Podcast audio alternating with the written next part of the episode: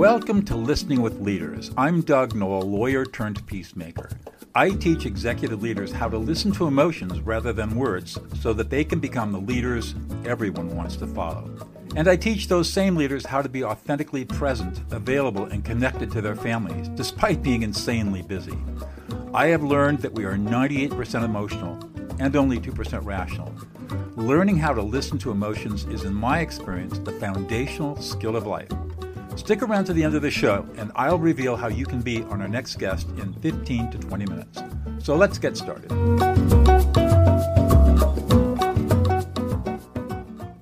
Wendy Gonzalez, welcome to Listening with Leaders. You are the CEO of Sama, which can be found at sama.com. Welcome to the show. Thank you. Appreciate being here, Doug. Absolutely. Well, so let's start off with a little bit of a backstory. Tell us about yourself.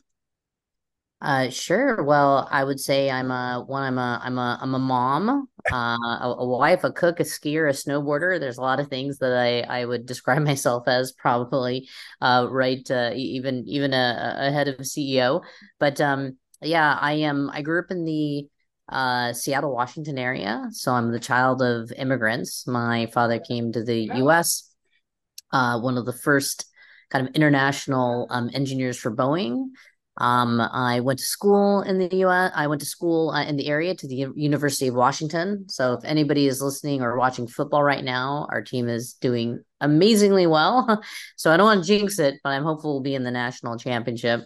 Uh, but uh, after that, I um, joined a consulting firm. Um, so I joined Ernst and Young, and I spent ten years there um, through the acquisition um, or the the merger with Capgemini. Um, and after about a decade in consulting, uh, I wanted to get closer to making impact, right? I, I, wanted to like be able to feel like I could sort of affect change, um, not just consult my clients on it. So I left uh, to uh, the enterprise. So I worked for a couple of public companies in different um, IT leadership roles. Uh, then got the startup bug, so I kept kind of kept getting smaller and smaller. And I was like, well, I think I'll just co-found a company. so did that with uh, with a, a close colleague and actually former client of mine. Um, so we built an IoT SaaS startup, and then I transitioned over to Sama about eight years ago. Tell us about Sama. So Sama is a really um, unique company. Uh, so we are a social enterprise. Um, I had uh, and we're a certified B Corp. So that means that we okay. have purpose Good. and profit. Mm-hmm. Um, that's part of our business. And yeah, it's interesting you ask, uh, Doug, because how I came about, and I, I told a very long-winded introduction, um, but um, it's kind of what found me here at Sama. Um, so, you know, child of immigrants. I my my husband's a zero generation immigrant. We both kind of really felt incredibly lucky to sort of um, you know, be where we are at. Right, the opportunities that work and created for us and our families um has been amazing. Uh, he's an he's a sales executive and uh, you know we we end up living in the bay area. We we raised three kids and you know beautiful los gatos. And it's like okay this is like a bubble.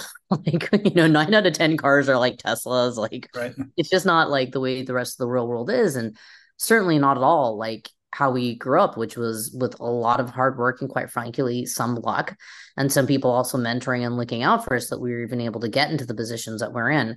So as i was um you know, in the throes of my startup where it was just so intense, you know, so many hours a week, and we just crossed this like threshold of of 10 million ARR, right, where we actually had you know real revenues. I was like, what are we doing? Like, what am I doing this for? Like to create this cool software that's just going to make these companies more efficient. And I kind of had a little bit of a, what can we do to show our our children, you know, that that um you know they need to be part of the community and kind of be citizens of the world. And um you know because we were doing like volunteering on the weekends and and then you know I just kind of had this epiphany where it's like we put so much time and energy into work. Is there a way that we can combine the two? So uh so that was kind of the discussion i'd had with my my husband. We had three young children. And then uh, actually my father passed away unexpectedly. So it happened you know suddenly and at that point in time, I was like, what what am I waiting for? Like, why why would I not, you know, start to do something that I think is more meaningful? So yeah, so I left that um I left that startup and I joined a nonprofit. so Sama is a nonprofit at the time. Um, and uh, I joined it because I felt like it really encompassed all of the values that that I held and that we've been trying to teach our kids as as a family, which is really that you got to level the playing field if you want to see you know action in the world. Um, then you need to to to you know take the purposeful steps to affect that change which for sama is the purposeful hiring of women and youth in underserved communities so they can sustainably move themselves out of poverty by uh, creating jobs and experience in the digital economy so yeah i did a whole like kind of um i wouldn't exactly say it's a 180 because a lot of my experience in technology and consulting kind of was the exact experience that was needed to run this business but um yeah, it was it was uh, kind of a bit of an epiphany where I could combine um, passion for social change and you know uh, poverty alleviation with uh, with technical skills and leadership. Interesting. so, I, yeah. I you know I have a similar path. I, I left the practice of law after 22 years to pick and got my master's degree in peacemaking and conflict studies and became a peacemaker. And then in 2010, with my colleague Laurel Kaufer, we founded Prison of Peace and we've been working in prisons all over California, training lifers and long-term inmates how to be peacemakers and mediators to stop prison violence. That's amazing. Same thing. I love it. Well, you I know, that's so great.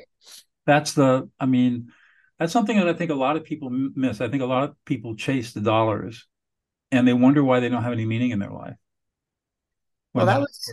I think I think that's yeah. Well, I mean, sorry, I didn't mean to interrupt, um, Doug, but yeah, I mean, I think that's exactly right. It was kind of like uh, we were sitting there going, you know, wow, we're really working hard for for this, and then it was it didn't feel as meaningful, and and when you start to sort of integrate, well, what are the things you're trying to do for your family, and for for for for me, it was all about okay, well, how how do I kind of show our kids that you know when you when you you leave a place better than you than you found it? How, how do you sort of demonstrate those different values? And it was like well okay wait a second.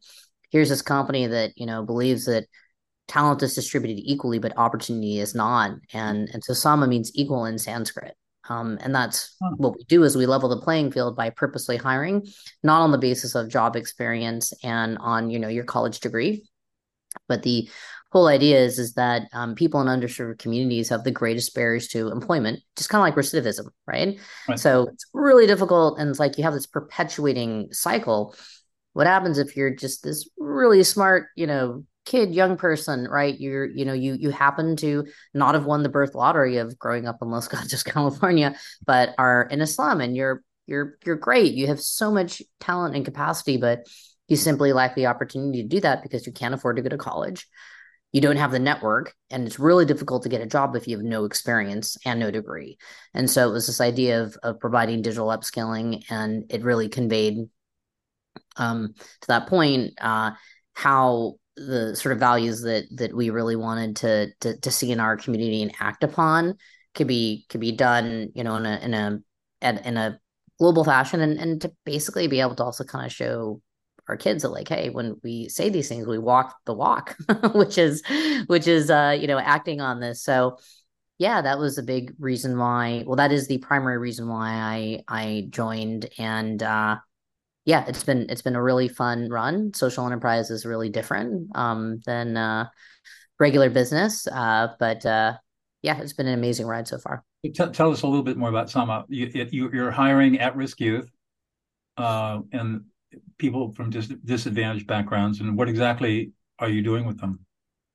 So we we are an AI data company. So mm-hmm. our our goal and how we really got started was um, we want to you know if jobs are scarce in many parts of the world, so a lot of our work is in Kenya and Uganda, and you know getting a job is is difficult, right? Because there's a scarcity of them. But through the digital economy, right, jobs that you know um, are going to be from other parts of the world, people can actually gain gain employment. And the digital economy is where the you know a huge amount of jobs is going to be created in the future. So it was really around this idea that how can we provide you know skills uh, for the jobs of the future, and and then provide the you know go beyond training and actually have full-time employment benefits et cetera because not only can you put dollars in people's pockets when you pay it a living wage um, it you know allows people to move into safe housing um, have medical insurance, have you know vacation days, sick leave, and all those other things that provide security for people to develop skills. Uh, but they get the job experience. So uh, that way, you know, the ability to then go and get another job, right? So we're a bridge employer, and another job and another job is much easier when you actually have that experience. So um, that that has been our um, our our thesis in that um, we we are certified B Corp. Um, we do a copious amount of uh, data collection, and that's what we've seen is that you know through getting not just um, you know employment, you're not only getting income in your pocket, you're actually getting the skills necessary to either go back to have enough money to go back to school or to go to a higher paying job. Um, so you, and uh, so you're working with you're working with young people in Africa, mm-hmm. other places, or just Africa?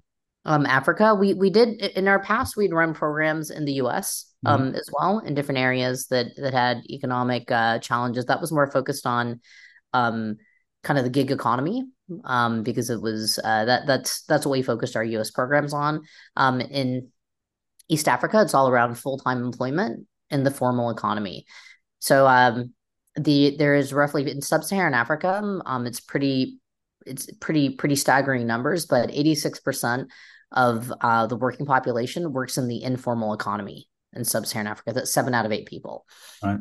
Informal economy is doing day labor, you know, at a construction site. It's like making snacks and selling them. It's selling secondhand clothes, you know, at a, at a, at a local, you know, um, you know, kind of flea market as an example. And the challenge there is that, you know, one is average income is less than two dollars a day, which is below the World Bank, uh, you know, World Bank stand for poverty. But beyond that, you know, you don't work, you get sick, you're, you're not earning any income that day. And the ability to then um, parlay that into a career is, is, is pretty difficult. So that was our concept was formal employment. So you go into the office, you're doing digital work, um, you're building technology skills. Um, you may stay in technology, you may go and, and do something else, but you are building all of these skills that are not just technical skills, but also soft skills, right? Professionalism, coming to the office, communication, you know, conflict resolution, uh, things of that nature. Hmm. And so you've got a you're you're based in in you got office an office in Uganda. Uh, two offices in Uganda, um, two offices in Kenya. Uh, we also have offices in Montreal. Uh, I'm based here in the Bay Area. We're virtual in the Bay Area, but we used to have an office um, uh, locations in Costa Rica. So we have um, a whole team because of, it's a software platform. And basically, where this all started was around um, human judgment. So as you can imagine, from a mission standpoint, um, we're hiring and we're not hiring with pe- expecting people to have you know degrees and previous right. working skills. So we started with human judgment, which was everything from like scanning business cards to doing you know like basic data enrichment for for companies um and then it transitioned um, and this is this is where i came in transition to artificial intelligence. So we started working with companies like microsoft to build um, to to provide the um, uh, structured data that you know like the xbox is built on. Because you know in the olden days of um, computer vision you know you don't want to see like a chair and think it's a human. You need to be able to have like uh, uh, clear like you need to be able to structure um, data for the for the AI to to be able to um, you know recognize patterns, learn, and be effective.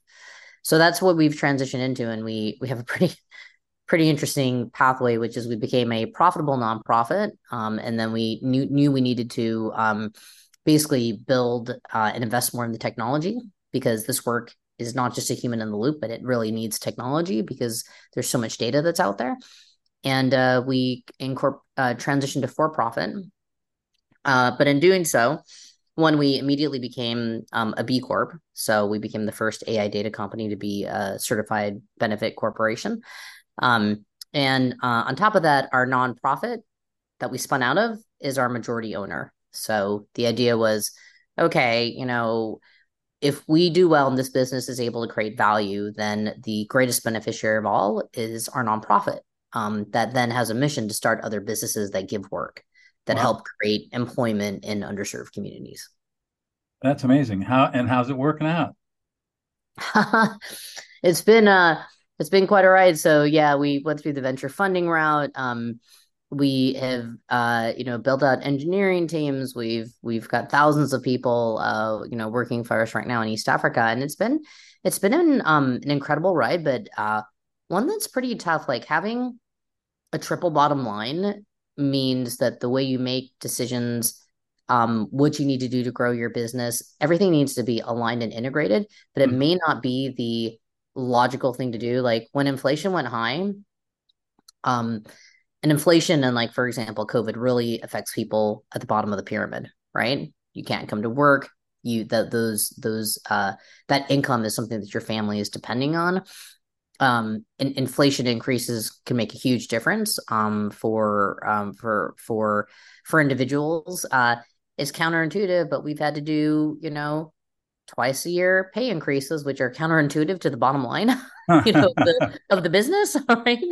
Uh where it's like oh, okay this is like you know really a decision we need to make but we have an objective which is to pay a living wage right, right. and so even if we're we're uh, sort of sitting outside of market, you know, if you will, or above market for for where we are paying, um, it's part of our social mission. Now, all of that lends itself to really strong retention rates.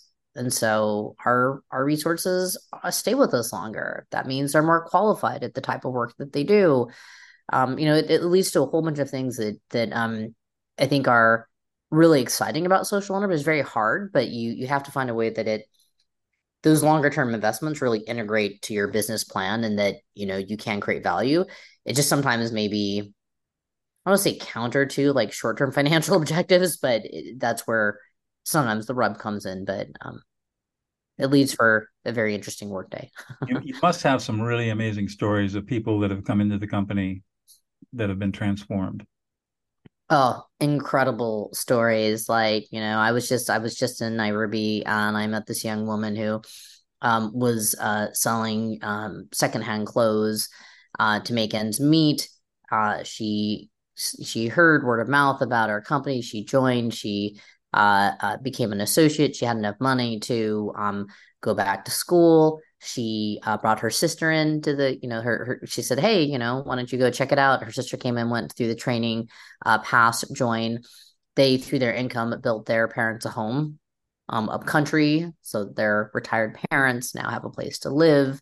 They're paying for the school fees of you know their siblings um and, and nieces and nephews.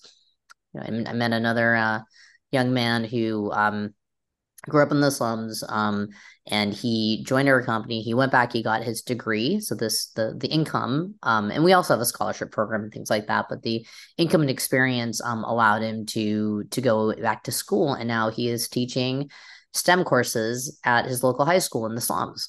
Wow. Um, so there's just like it's really amazing and i i think that's that's the whole goal is to basically you know create financial independence and build an ecosystem so that's kind of our, our motto which is give work not aid Just... yeah sometimes uh, i uh, i always ask my guests what gets them up in the morning and gets them excited and it's stories like that Oh yeah, that's that's that's exactly right. It's like, okay, we're working on like the coolest technology in the world, you know, like self-driving cars, surgical robots, like, you know, virtual fitting rooms, all these things that are right. very cool related to, you know, artificial intelligence.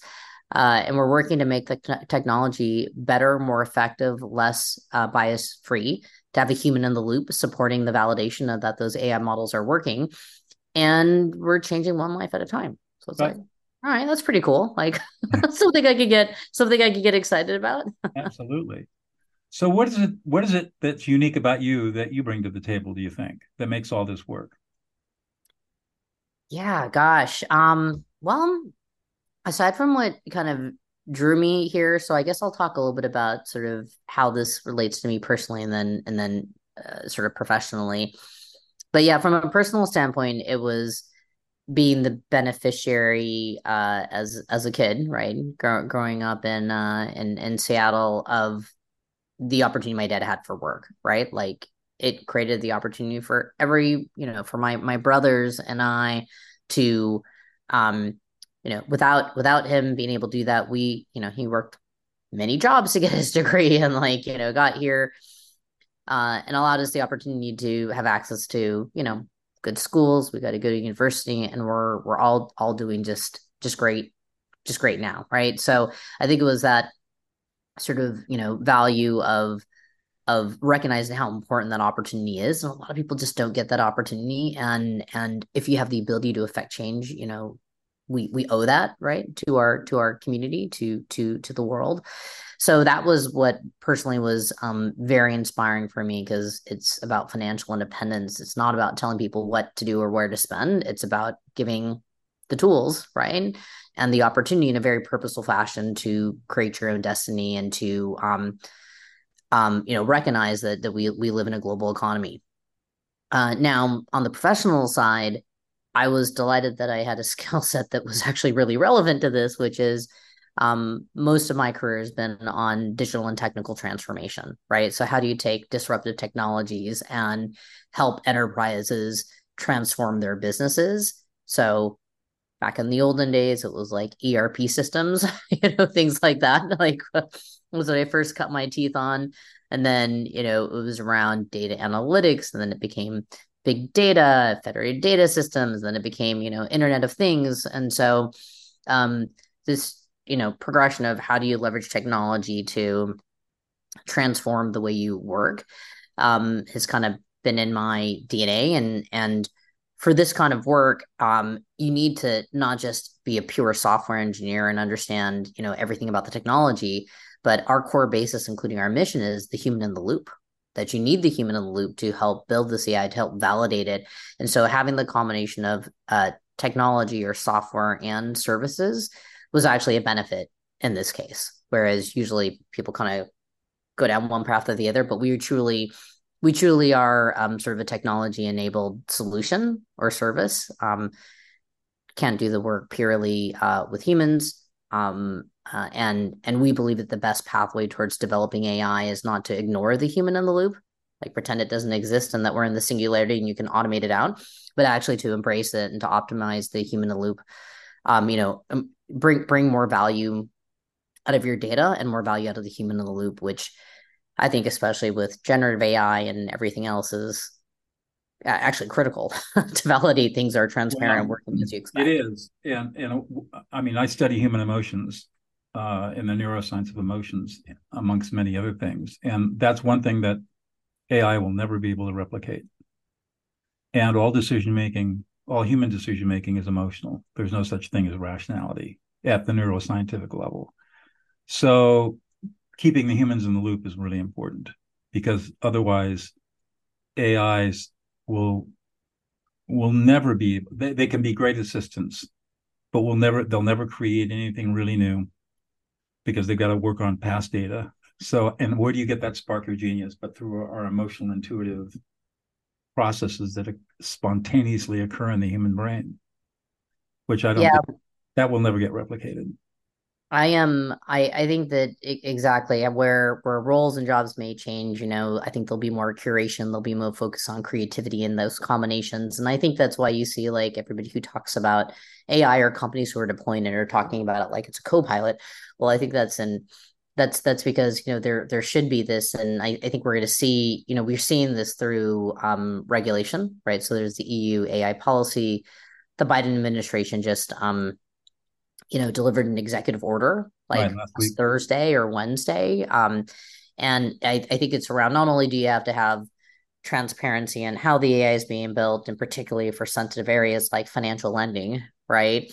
We've all heard the stories of like the disastrous like Amazon recruiting engine that used inference to determine that women could not be software engineers because there just wasn't enough of a population, right?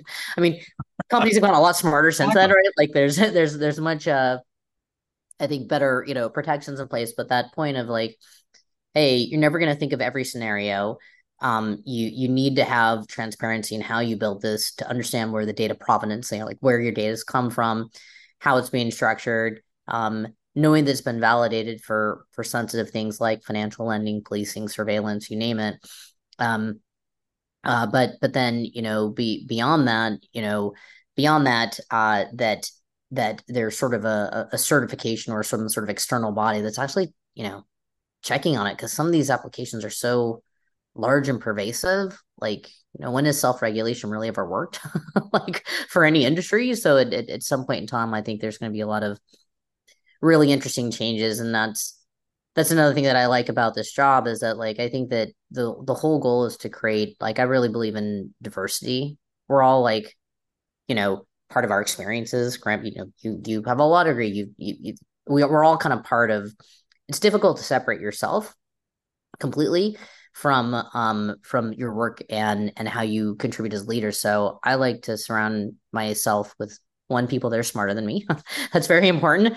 Uh, but two people with uh, diverse backgrounds, whether it be gender, race, ethnicity, experience as well, because the more you do so, you're going to get different points of view. And I think AI is kind of the same way, right? If you've got the same type of people that are kind of in a garage, let's say like in Silicon Valley, thinking up what the world's most you know pervasive technology will be, and there's not any diversity included in that supply chain, where, where do you think you're going to end up, right? Like exactly, exactly correct.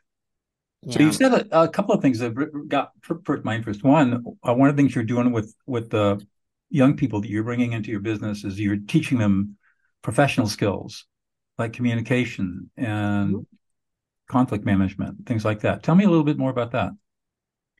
Yeah, so it's really interesting. Um, yeah, it's uh, it's really interesting because like if you think about like the in you know in the informal economy what, whatever people might be be doing the the skills to work in the formal economy are, are going to be well it's, it's a different environment you know you have to show up from nine to five right? You've got you've got to show up to, to work. You've got to be on time. You've got to check in. You have performance reviews. You need to be able to get coaching you know um you our companies are these really amazing, you know, enterprises that are relying on us to deliver mission critical applications. So the expectation of of both performance and coaching and results has got to be there too, right? It, it's not just like, hey, you know, come in, we'll train you, and like, hey, there's this job that pays. It's like, actually, no, we we want you to build skills, and you.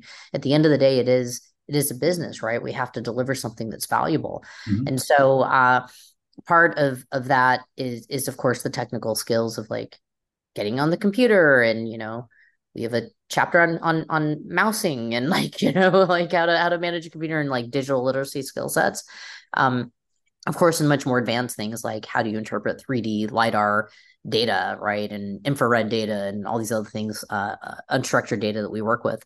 Um but you know when you're talking about hey what is working well what's not working well you know what is the coaching what is the performance? Oh gosh i missed you know this deadline things like those all require communication skills. And um, we do these uh, surveys um, for people because we we track positive outcomes right which is you know hey if you leave like if you leave to a higher paying job like that's a good thing that's a like that's like a, a win for us right it's, a, it's in the win column um, we do these these surveys between what are the skills that kind of helped you get there as well as we do some research. We have a, a impact M and E team that also does research that says in the areas we work within, if people go back into the local economy, what you know what skill sets are required. And so we found in that intersection, professionalism, you know, issue resolution, conflict management being a big component, like the number one soft skills, um, and then of course the technical skills of you know being really familiar with data and with the computer uh, because most like something like over half of the people stay in ICT. What's so interesting to me is some I run into so many IT people who shy away from the professional skills, the interpersonal skills. They're it's like they're afraid of them. And I think it's great that you're putting in a training component that is rounding out your people so that not only do they have the hard technical skills, but they also have the the personal skills so they can talk to each other. They can li- that's what this is all about, listening with leaders. So they can listen. They can have disagreements but not and and come and still work through their their their challenges in a civilized respectful way. It's really powerful. Exactly exactly it's a huge thing and actually if you take a look at like well we work in these regions but we we we uh they have like you know kind of like what do employers care about most surveys and we have a bunch of data there as well and yeah people employers care that you can communicate that's right. effectively, courteously, professionally. It's important part, very important part of what what uh, you know an employee does. Yeah, absolutely.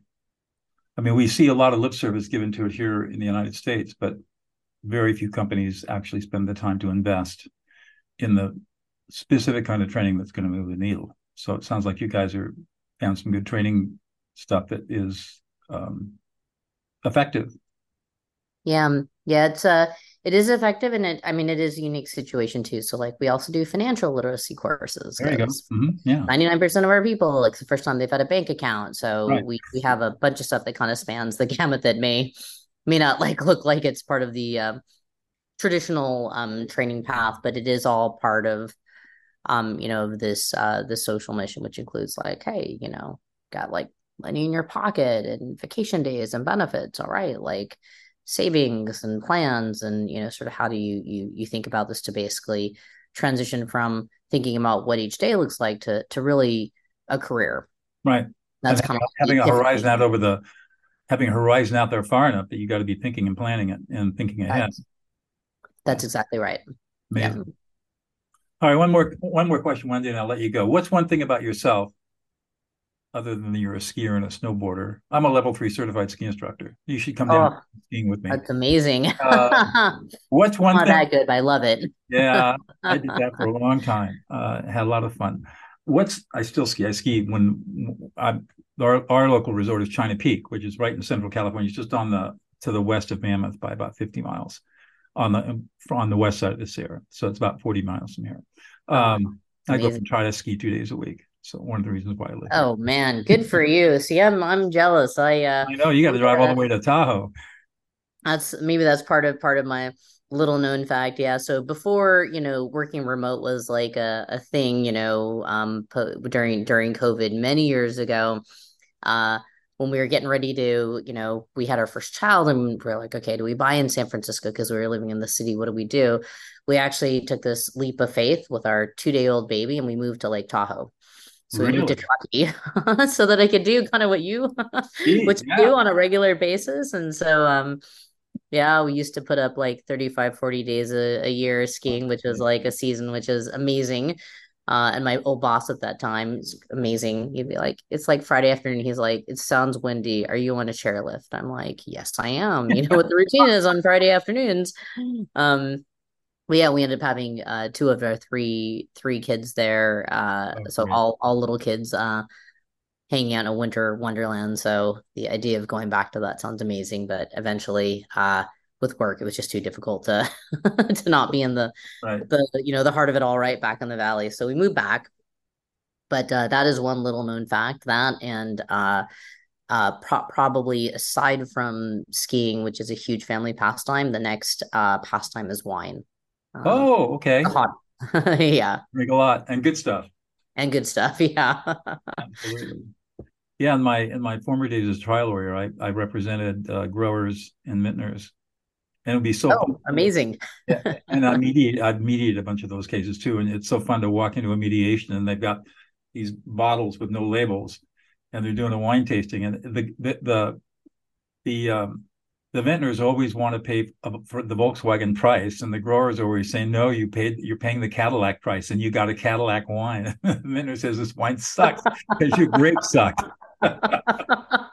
that is a pretty difficult one to get around, right? It's like how exactly, you know, manage that. Oh, it uh, comes down to dollars and cents, and they they work out a deal with my help, and you know, and we're a little tipsy when they walk out. That's amazing. That's part of my in my life as a mediator. That's part of what I do. Love it. Love it. Thanks much for your time this afternoon, Wendy. It's been a been a real pleasure interviewing with you. Great. Well, thank you so much, Doug. Appreciate it. Thanks for the opportunity. Absolutely.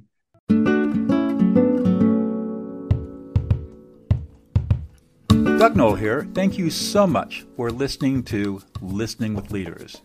If you are a successful executive leader who would like to be on this program, please visit podcast.dougnoll, D-O-U-G-N-O-L-L dot com slash podcast. If you got something out of this interview, would you please share this episode on social media? Just do a quick screenshot with your phone and text it to a friend or post it on the socials.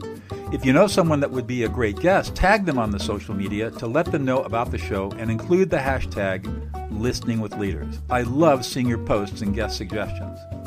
We are regularly putting out new episodes and content. To make sure you don't miss any episodes, go ahead and subscribe. Your thumbs up, ratings, and reviews go a long way to help promote the show and mean a lot to me and my team. Want to know more? Go to my website, dougnoll.com, or follow me on LinkedIn, Facebook, and Instagram. That's at Douglas E. Noll. Thanks for listening, and we'll see you on the next show.